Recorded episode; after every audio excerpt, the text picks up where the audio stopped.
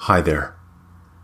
Thank you so much for tuning in to this week's edition of 5 Minute Classics, in which I, Chris Fash, attempt to discuss a wide variety of both literary fiction and classics in the space of 5 minutes or less.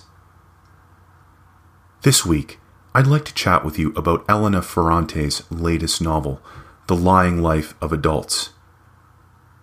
Before we get started in earnest, I'd like to take a quick moment to thank my close friend and mentor, Sandra Berry, whose generous gift allowed me to purchase my very own copy of this book.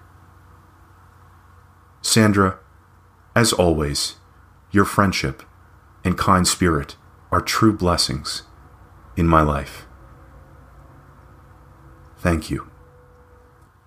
Now, to begin with some initial impressions, I found The Lying Life of Adults to be a transporting and panoramic interpretation of Naples, Italy, in the later years of the 20th century. It follows several years in the life of Giovanna, a young woman whose parents are extremely educated, affluent, nouveau riche.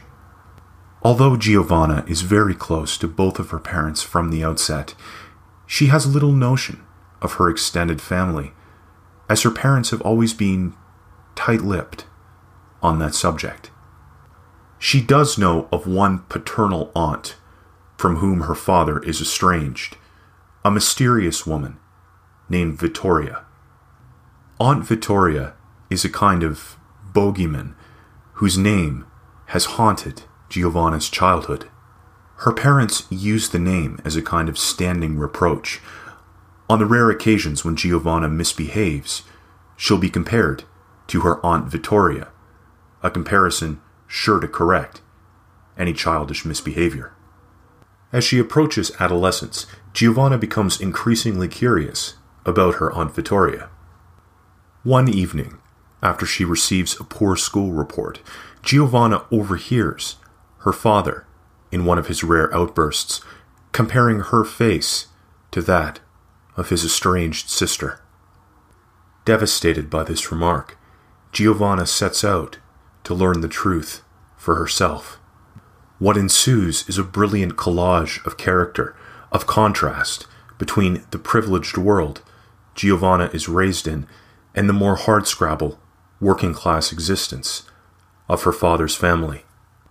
This, in my opinion, is where the novel most thrives, not just in its sense of setting and place, which are extraordinary, bringing the city to life, but also in its multifaceted sense of character, the multidimensional way in which it portrays almost everyone in the book. There are no two dimensional characters here, least of all Giovanna herself. Everyone has something to hide, a secret which isn't readily made apparent, only unfolding over the course of the story. Emotional tensions build within contrast, contradiction, combining the pathos of high literature with the entertainment of a good soap opera. Although The Lying Life of Adults does have the potential to be interpreted as intensely complex, it never fails to match what you're willing to bring to it. In this sense, I suppose that the novel itself is comparable to the city of Naples, as Elena Ferrante depicts it, a veritable trove full of secrets and contradictions, but still easily accessible to day travelers. This has been 5 Minute Classics with Chris Fash.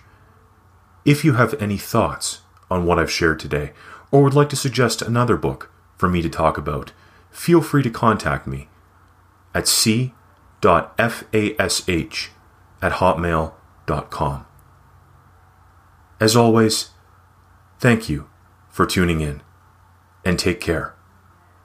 Until next time, bye for now.